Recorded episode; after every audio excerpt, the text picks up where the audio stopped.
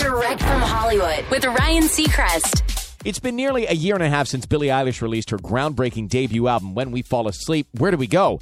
And while she's released a couple of songs since, fans are eager for its follow up.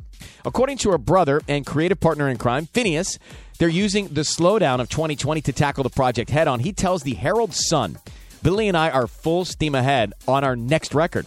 Finneas also purchased his home fairly recently, which means he can make music as much as he wants and as loud as he wants whenever he wants. He adds, because of my setup, Billie and I can work one on one, and I'm still working remotely with other artists who FaceTime me and ask if I want to work on a song. The only catch is that no matter how much progress they make on Billie's album, it probably won't come out immediately.